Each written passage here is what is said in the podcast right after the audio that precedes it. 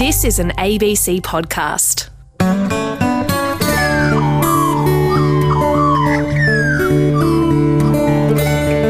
And welcome to Country Breakfast. My name's Clint Jasper. This morning we dig into some impressive numbers being forecast for the Australian agricultural sector. In a year marked by flooding and sodden conditions for crops and livestock, the key numbers for production and exports are at or near record levels. But it's bad news for consumer prices. It's, it's a high rise. I mean, this time of year, usually we're purchasing onions, 10 kilo onions for maybe $7 a bag. Now we're purchasing, you know, close to 20.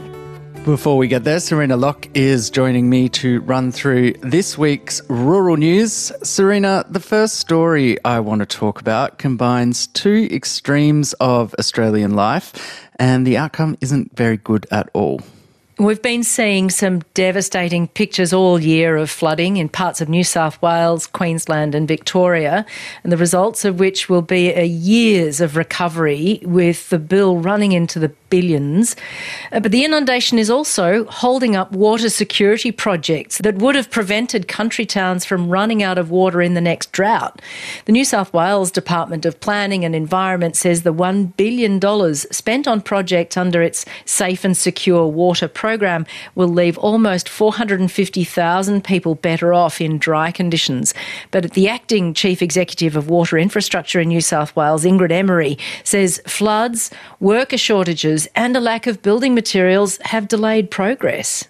Flooding in particular has been really challenging because it meant that it's been really difficult to access sites, even let alone do any construction works on them. I can't say with any certainty that when we come into drought, all of those projects will be finished and then enough will have been done. Okay, Serena, take us to the big state now where there are some very unhappy recreational fishermen. Yes, you're talking about Western Australia where recreational fishing for demersal species, including dhufish and snapper, has been banned for six months of the year. So the demersal fish are known as groundfish and they live and feed near the bottom of the seas and lakes. Now, the state government there has extended a two month ban from Augusta at the southern tip of WA to Kalbarri, nearly nearly 600 kilometres north of Perth, by another four months at different intervals throughout the year. Fisheries Minister Don Punch also announced a halving of commercial catch limits and support for fishing businesses to cope with the cut. Mr. Punch says the consequences could have been far worse if nothing was done.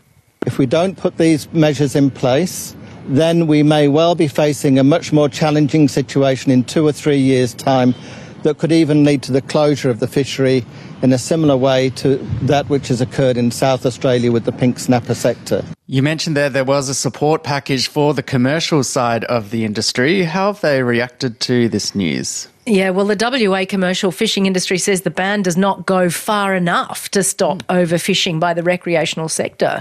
Um, from January 1st, the commercial catch is being halved to 240 tonnes, and the government will offer voluntary buybacks of fishing licences.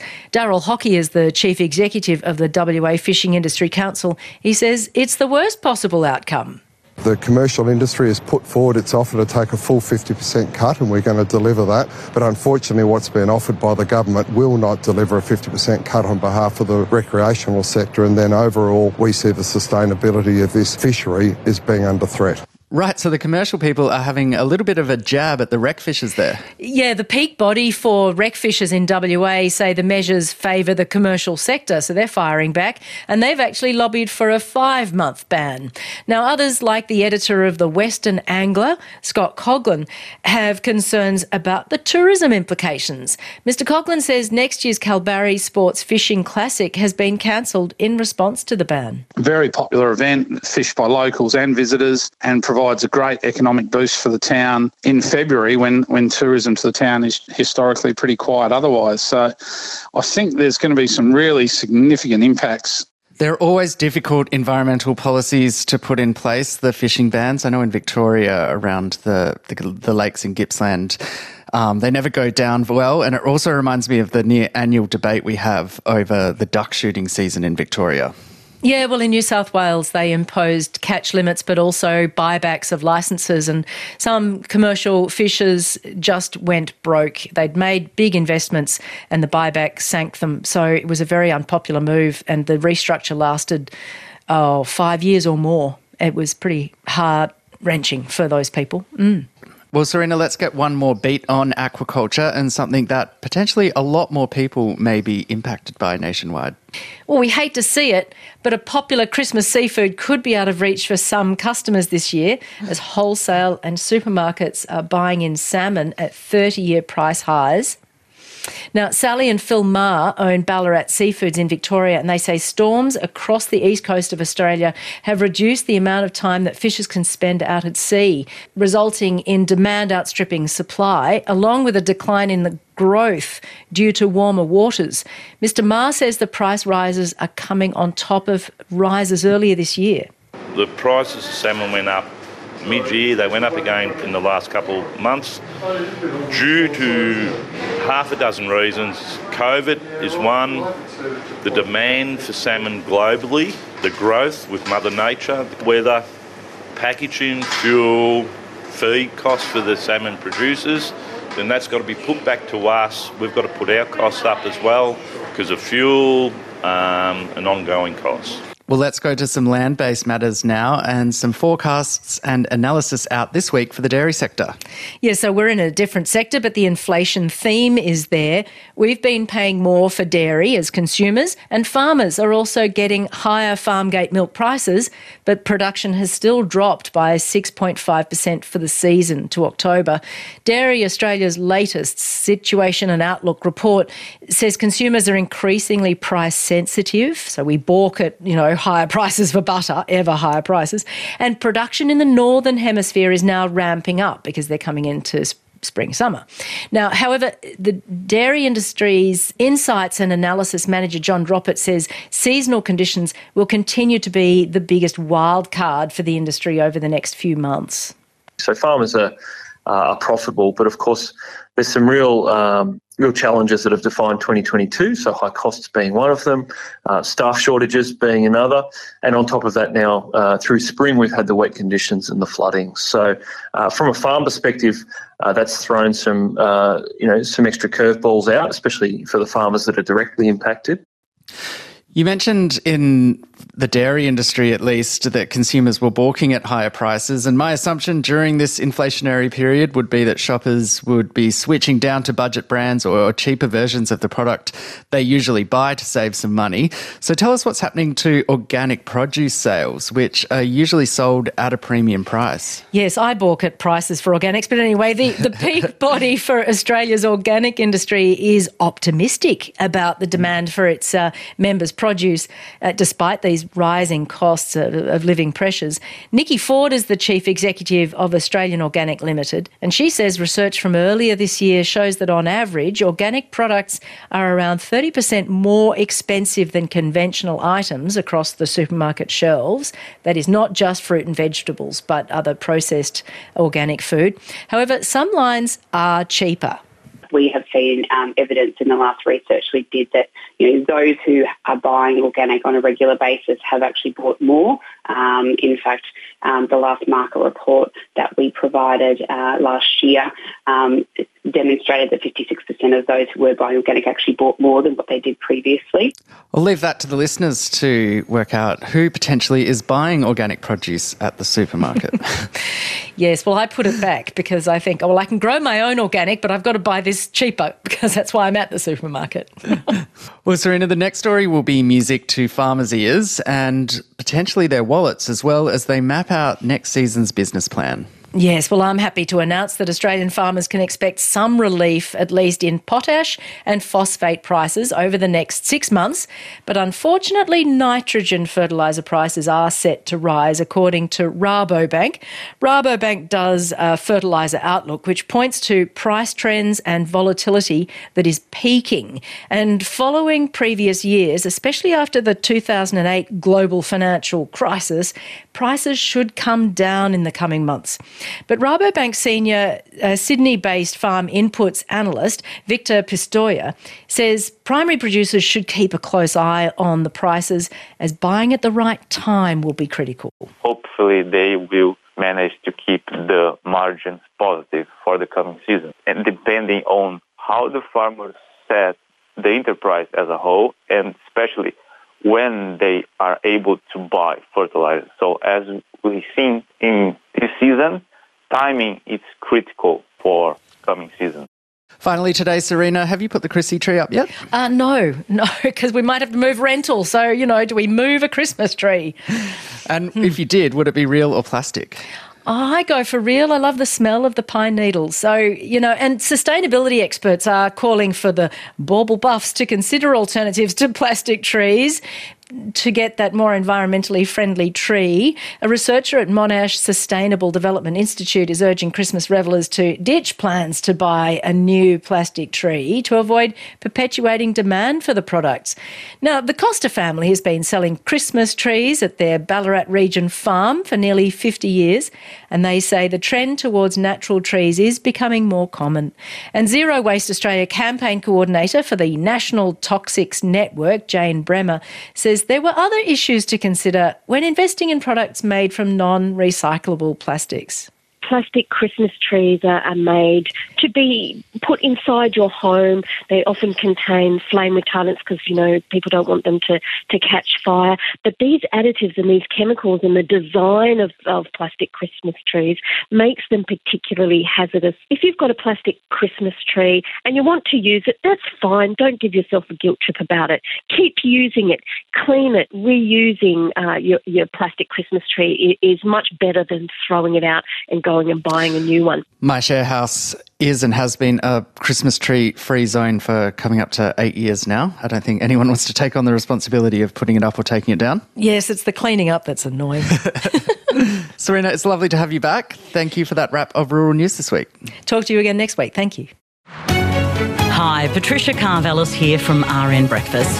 Pour yourself a cup of coffee and sit down with the day's decision makers and risk takers. Travel the world to hear the latest news breaking across the globe. Plus, meet the world's finest artists, musicians, and writers. That's every weekday morning from 6am on RN Breakfast. Tune in right here on ABC RN or anytime on the ABC Listen app.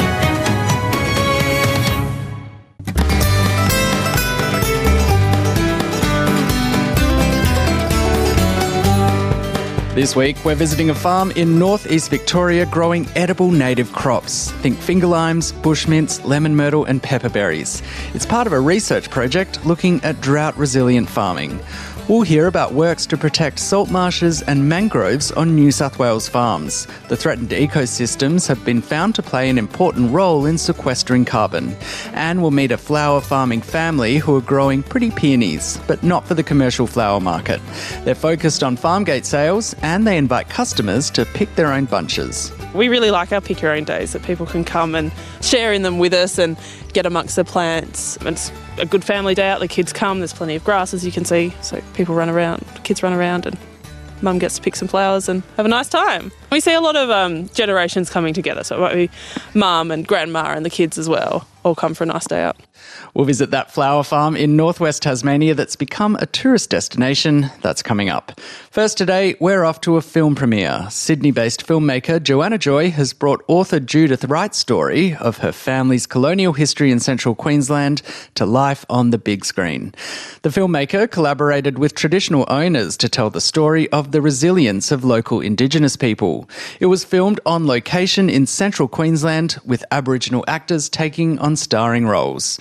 Reporter Inga Stünzner went along to a premiere in Rockhampton where the film screened to an enthusiastic and emotional audience. Generations of Men began when I was 14 years old. My dad gave me a copy of the book. He really loves Judith Wright. And when he gave me the book, he said, I know it's called Generations of Men, but it's actually all about the women. So it's a really interesting story because it's two books. You know, one is kind of a colonial history, the other is kind of more of a revisionist version, um, looking at Indigenous language groups and cultures and history on that particular um, area of land around May Downs. and the cattle stations out there.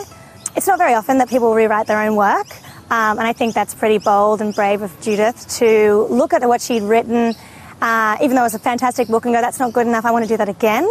And so she spent years researching that, and I wanted to combine those two lenses together in a film that, yeah, paid tribute to Judith Wright's legacy, but also, you know, featured the people and the language of the land on which the story was set. Hello, my name is Margaret Hornigold, and I'm a Barada and Kabalbara person, um, and was um, involved with this production of this film in the early days. Um, for May Downs, the station, that's where my father was born. Um, I've been out there along the Isaac River, where those beautiful big trees are. I've walked in the water there, I've spoken to the trees and to the spirits who are out there. So it was just magnificent seeing it captured in that way. But when Joe first came, I just thought this is a glorious opportunity for um, Aboriginal people from this land to be able to put their story out there and to have um, it, the language in use too. And I was just blown away by those young actors.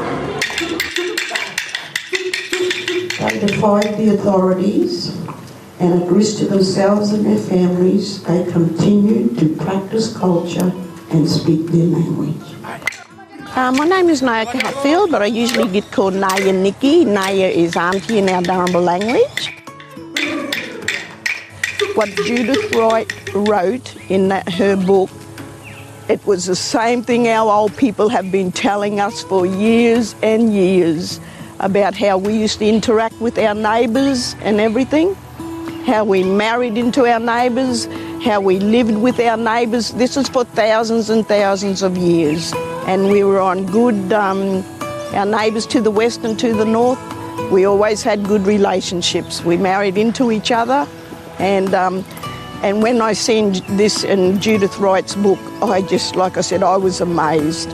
I said, oh my gosh, this is what our old people have been telling us all along.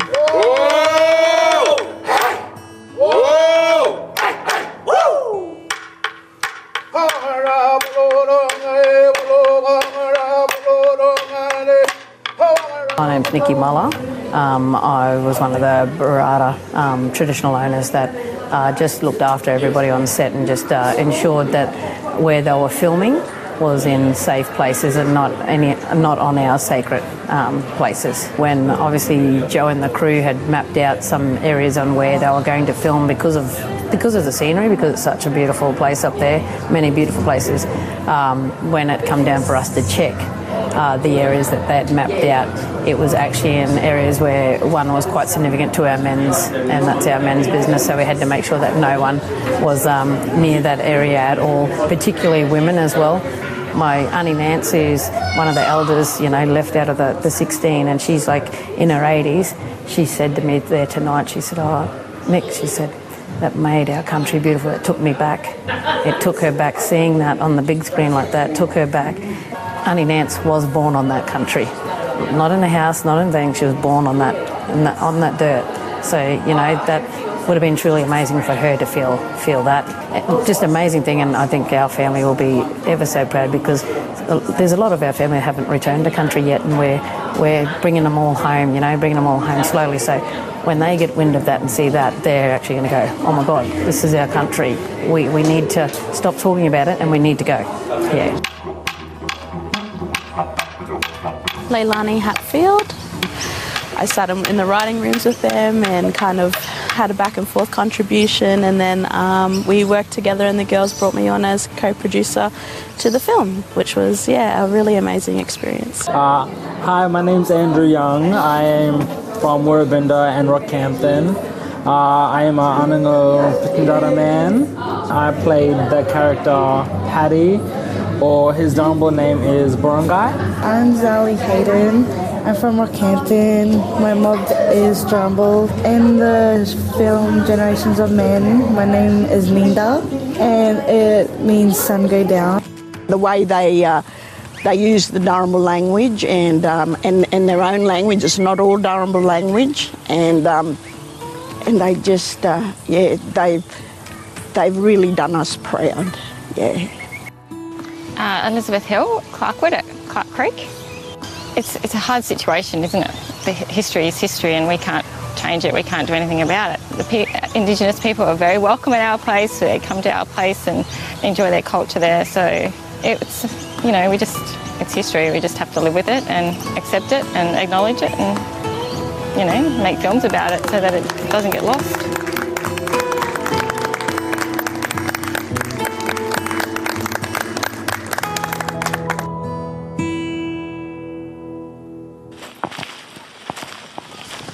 So yeah, so this is coming out into the main paddock. Um, so we've got nearly 8,000 plants out here. Uh, the oldest were planted 17 years ago. At the end of spring, this flower farm in northern Tasmania is a beautiful sight. Fields of thousands of fluffy white and pink flowers sway in the breeze. And it's a scene that flower grower Andrea O'Halloran doesn't take for granted. Yeah, no, it's it's lovely. I really look forward to November each year. Um, I just find it so amazing. Hello, I'm Meg Powell. I'm visiting Andrea's family business, Heathermore Peonies at Latrobe, near the state's northwest coast. This peony farm has been nearly two decades in the making.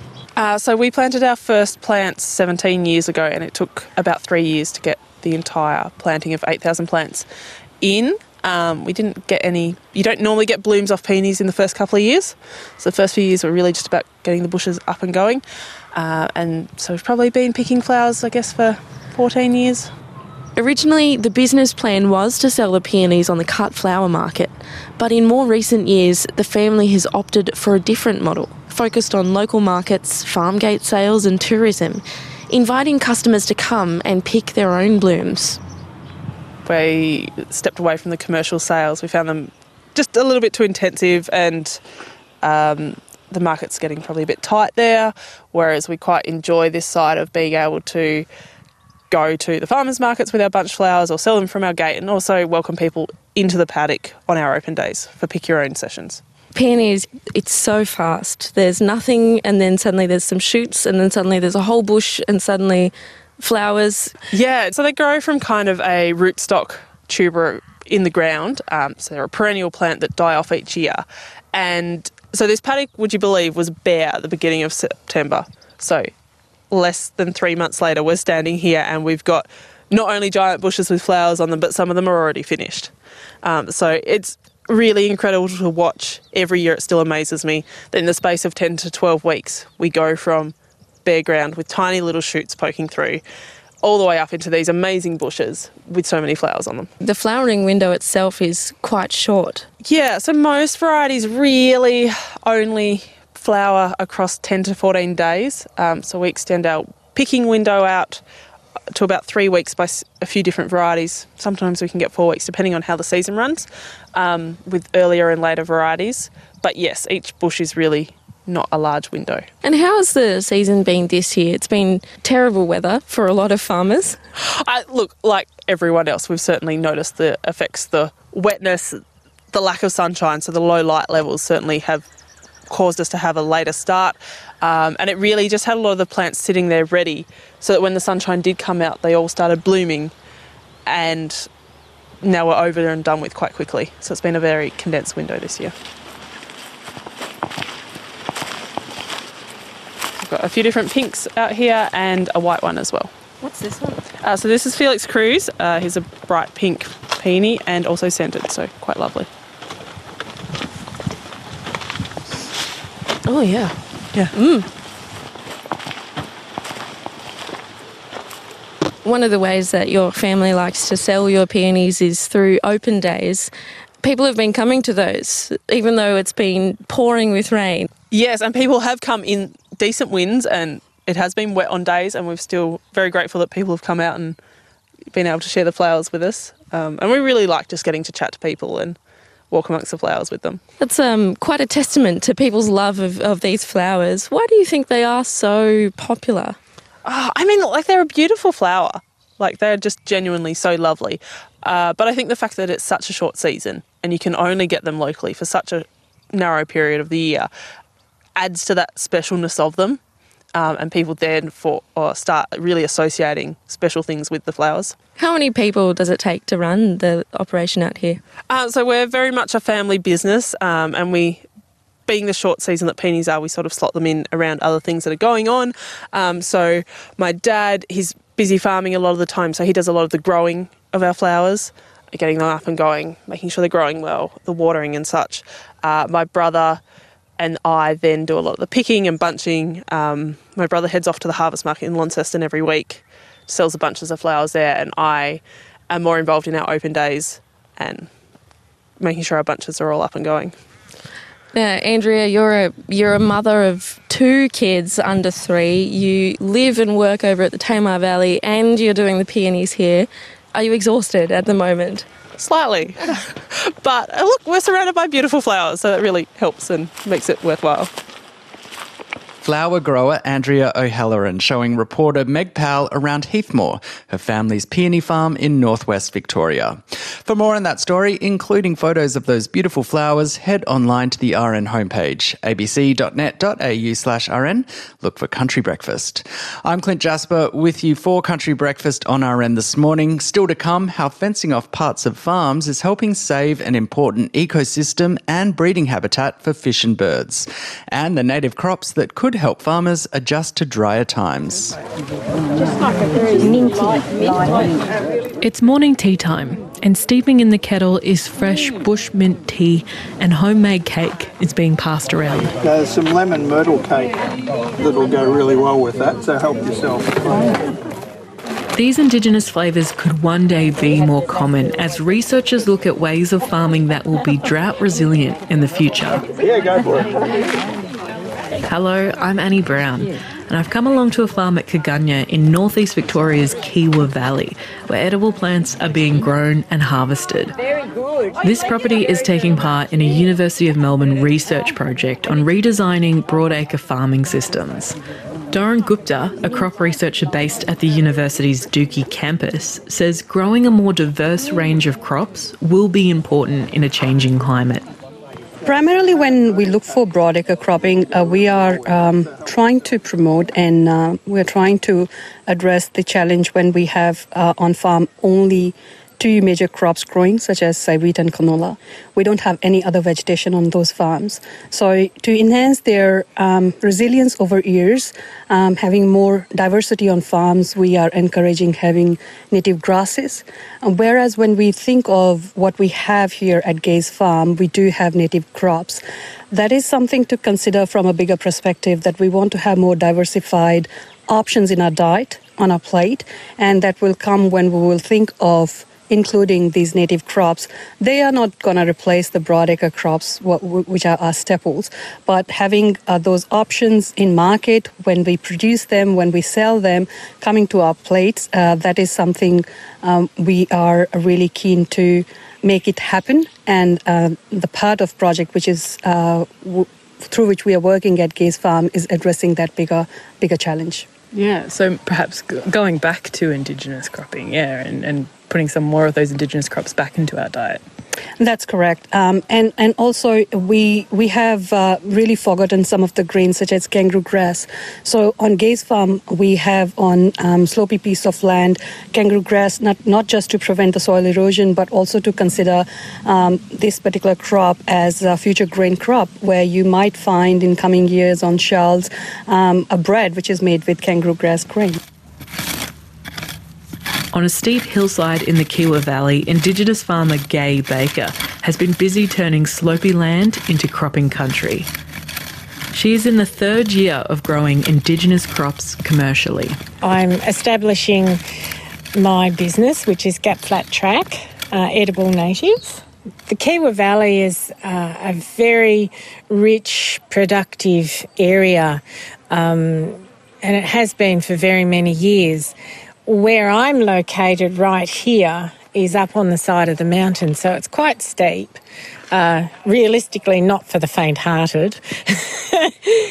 and it's land that your average farmer down through the middle of the valley who has nice flat land, river flats, etc., they don't really consider that this land up here is viable.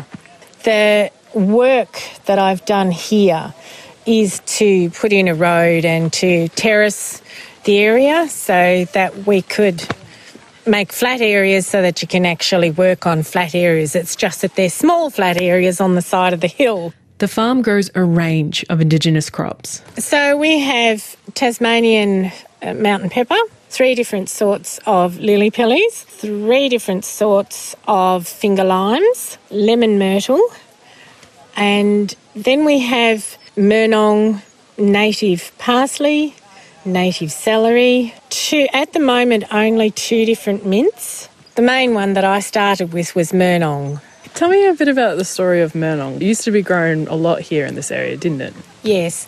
Murnong was a staple crop for Indigenous peoples in a lot of Eastern Australia areas. And it was um, eaten out basically by your sheep and cattle and so forth. So, Murnong, in my opinion, was always a cultivated vegetable. And so, what has survived has now reverted back to its wild stock. So, we now are in the process of seed selection and plant selection and taste selection. And as part of that, also, too, we will be looking for shapes of tubers, sizes of tubers, that sort of thing, that will be acceptable to go into commercial production. Because one of the things that we meet is a bit of resistance that it doesn't look like what the public has been trained to think that food should look like. A native parsnip needs to look something like a parsnip. With a growing demand for native foods, Miss Baker hopes to show that it is profitable.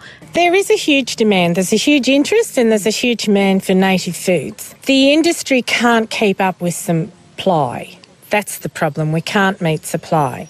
I'd really like to see a connection between lots of small growers to coming together so that we've got a big enough supply. You know, if you've got a number of people all doing that, then that makes much bigger numbers. It makes the whole industry much stronger.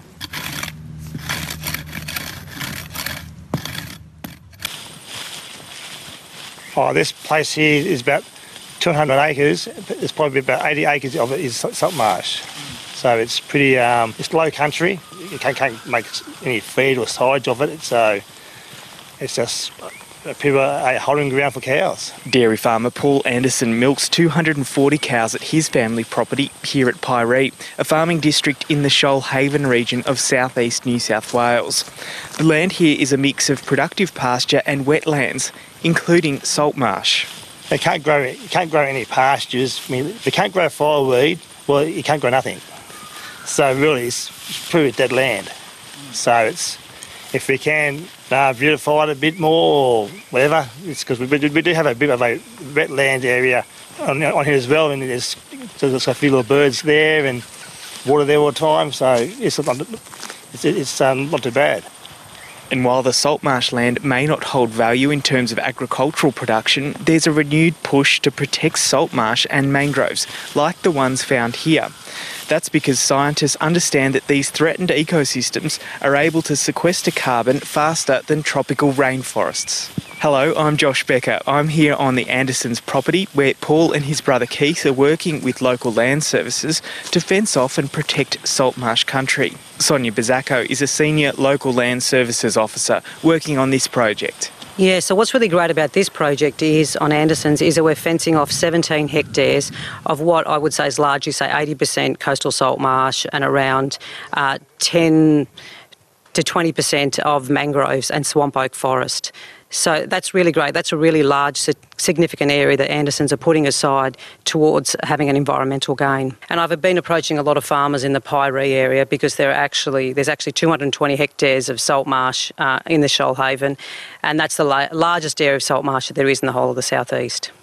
Uh, how significant of, as an ecosystem is the salt marsh? Well, a lot of people don't even realise really what salt marsh is, um, and it, it is that um, intertidal community that's that's on the landward side of mangroves.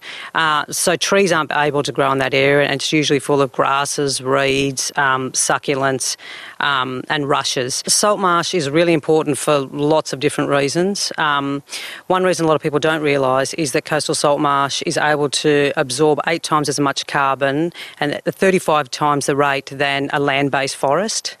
Um, so, yeah, it's very important for doing that. Not only that, it's very important in improving water quality. So, what it does is it actually acts as a buffer between the terrestrial and aquatic environment. So, sediment and off farm runoff, uh, such as nitrogen and contaminants, is actually filtered through the salt marsh and absorbed and recycled by the salt marsh. And it's actually really good at holding the edge of our estuaries down, and our waterways down. So, as we're seeing a more extreme events and more wave energy destroying our coastlines, salt marsh is really good at kind of anchoring it down and uh, reducing the effects of that happening. Another reason why coastal salt marsh is also very important is its value as a habitat. So uh, studies have been done that shown that over 40 different fish species uh, utilise salt marsh for habitat. A lot of those being commercial species. Species. Um, and some of those uh, also use that area as a nursery for younger fish. And there's a huge amount of other species also use coastal salt marsh, uh, such as migratory species, species uh, such as the sandpipers and mammals and raptors and yeah, many different species. How would you rate the quality of the salt marshes in the southeast New South Wales? Uh, it does vary, very, very much between the region. I tend to think the further south you go, that uh, the salt marsh is in very good condition further south. Um, in general, I would say it's in good condition. What role can farmers have in, in protecting these salt marshes? Yeah, so it's really important to be able to. The first step really is to exclude stock off these very sensitive areas because what happens is uh, the salt marsh plants get eaten and they get trodden on, and pugging occurs, and that's where the hooves uh, dig holes into the salt marsh. And salt marsh is really sensitive in that it requires a certain elevation to actually regenerate. So if all of the topsoil is lost in salt marsh, it takes it, it won't regenerate and it'll stay completely bare. So it won't be able to perform all those fantastic functions I was talking about before. Is there a downside in uh, fencing off this area that has once been used for grazing that people lose a part of their farm, or are you hearing feedback from farmers that they're happy to go down that path? Uh, I often cold call landholders and I uh, target landholders that have large areas of coastal salt marsh. And most landholders that I talk to are very keen actually to be part of our project. And because this vegetation community is so important, uh, we have really good incentive programs, particularly around coastal salt marsh, to protect these areas. And um, often they aren't worth very much economically anyway. They have very low grazing capacity, there aren't thick, dense plants in there kikuyu grass can't grow in that area, so it's not much of a loss for those landholders. And dairy farmer Paul Anderson says he's happy to fence off the salt marsh on his land and keep animals out of the area for the benefit of the environment. Oh, yeah, I mean, you can't use it for anything anyway, so if, you, if you're just um, trying to save it, and um, at the end of the day, the farmer is, I think, is, is, a, is the best environmentalist because we, we walk the ground and, um, and we know what it, it, it, it can and can't do. Dairy farmer Paul Anderson from Pyree in the southeast of New South Wales, ending that report from Josh Becker. You can read more about that story and all of the stories you've heard on today's program. You can check out the Country Breakfast program page on the RN website. You'll find it at abc.net.au slash RN. Know your emergency plan this summer. A third consecutive La Nina And rely on ABC to be with you. What can I do? Broadcasting up to the minute critical information. We have issued an emergency warning. Online at ABC Emergency and on your local ABC radio. ABC Radio, reliable source for information. Stay safe, stay connected. I don't know what I'd do without the ABC. Download the ABC Listen app and stay connected with your local ABC radio station. The Australian almond industry's harvest results are finally in for the 21 22 season, and it's a new record. That's despite the La Nina weather causing crop losses and delays in processing. Eliza Berlage has this report. The Almond Board of Australia's latest Insights report reveals the saleable production for 2022 is forecast to be about 143,805 tonnes. That's up from the 2021 total of 124,499 tonnes. Chief Executive Tim Jackson says growers managed the record yield despite challenges. We were expecting more damage due to the wet weather, but um, the reports we're receiving from our markers and processors suggest that um, it, uh, that they've been able to salvage the crop in, in a much better way than they thought earlier in the year. So right across the region, the Riverina probably had the most challenging year of all time with unprecedented rainfall since the start of the year. So it's a, a tribute to their ability to keep their product dry and for the processors to be able to process that product. And in terms of the breakdown of, of types of almonds that were harvested this year, what did that look like? So there was a reduced volume of in-shell this year due to the wet weather. Wet weather and in-shell does not go together. So from a quality point of view, it just makes a lot of sense to, to crack that out. So normally we have very strong sales into India, but those sales were down due to the fact that they had nearly, well, 100% um, in-shell related product, but we just didn't have the availability of that stock this year. That was the Almond Board of Australia's Tim Jackson ending Eliza Berlage's report. Some rough conditions on the east coast of Australia hasn't gotten in the way of another bumper year for many farmers.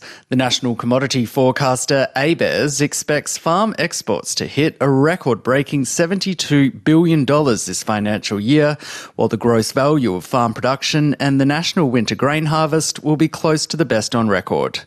I asked ABARES executive director, Dr. Jared Greenville, about the impressive numbers that have been achieved despite the challenges.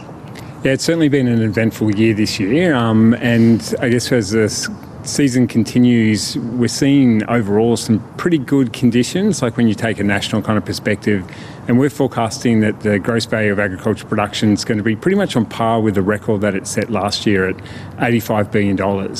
Um, what we're also seeing is some record levels of exports, both in terms of the value of those exports and, and how much we're getting out. And exports are set to hit around $72 billion this year, which is well and truly a record for the sector. And what's behind those record export numbers? Yeah, it's a combination of really high global prices, particularly across those grain products, but our, our major winter crops. So we've got high prices for barley, continuing high prices for canola, also high prices for wheat, um, and that's flowing through to high export returns. The other thing that's really bumped up those crop exports and those export figures has been a delayed harvest from last year in terms of our cotton crop. And a lot of that was forward sold, and, and we're expecting that to flow out this financial year, which is giving that extra boost in terms of that overall number. When I was looking at the estimates back in March or June, we reported that farmers were following the money and planting some pretty big canola crops. That was also visually evident as I drove around Victoria's grain growing regions earlier this year. How much does canola actually account for in the value of this year's crop? Yeah, there's certainly part of that's hanging over on the export figures um, that those high prices and that, that large crop last year, some of that's been sold in, into this financial year. Um, but those high prices also led to quite a significant incentive for producers to put canola in the ground.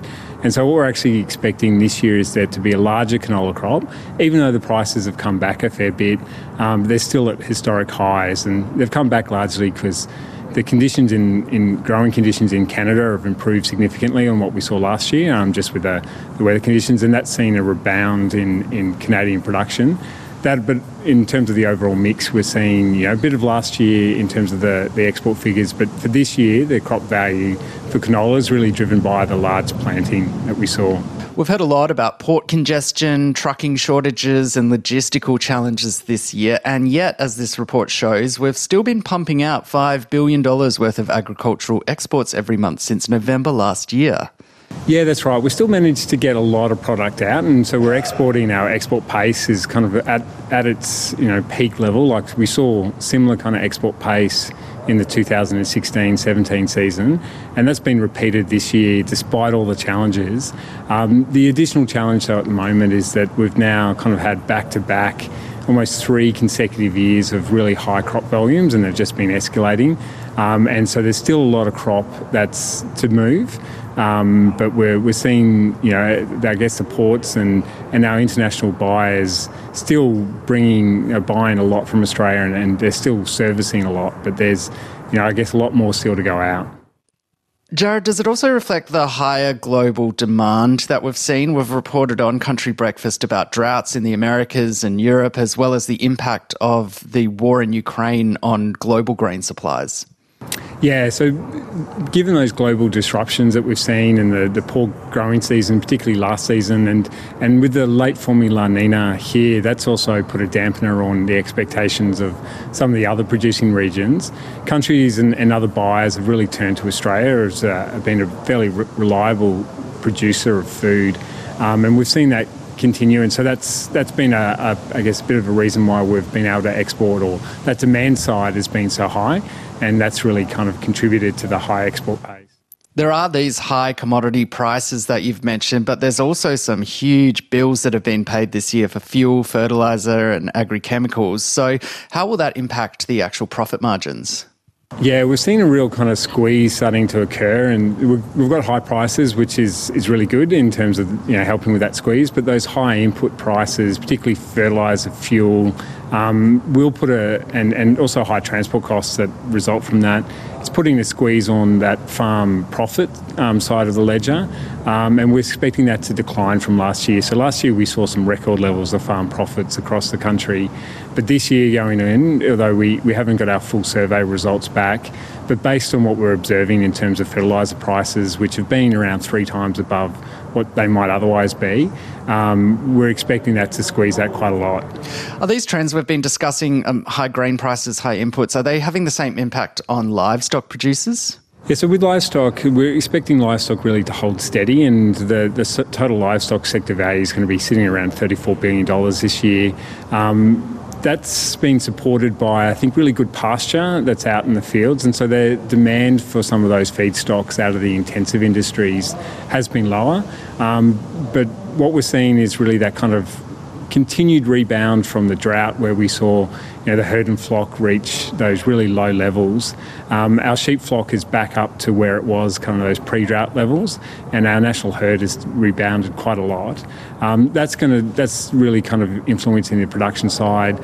Um, but for meat processors as well, the, the lack of, about, of labour early on, and also you know disruptions due to floods and, and other transport issues, has really seen some break up in terms of overall production throughout the year and throughput, and that's been a bit disruptive, and that's kept overall volumes down a little bit. I'm speaking with ABARES Executive Director Dr. Jared Greenville on Country Breakfast this morning. Jared, it's a situation that's still unfolding, but what have you been able to discern about the impact of the flooding we've seen on the East Coast?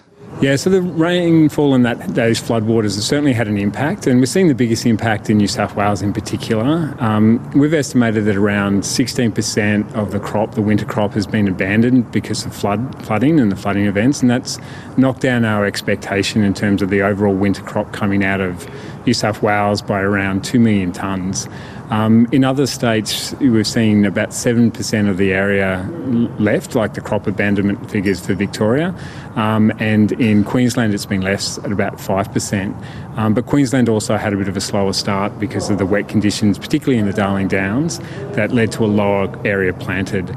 So for New South Wales, it's a bit more definitive, I guess, in terms of what we've seen in terms of the loss with that 2 million tonnes. But there's a couple of confounding factors, particularly in, in Victoria, where we're seeing, you know, the flooding events in the northern regions, particularly, you know, take out some some crop area, but those same weather events have led to those pretty exceptional conditions elsewhere, particularly in the Mallee and the Wimmera, and that's led to higher yields and higher production.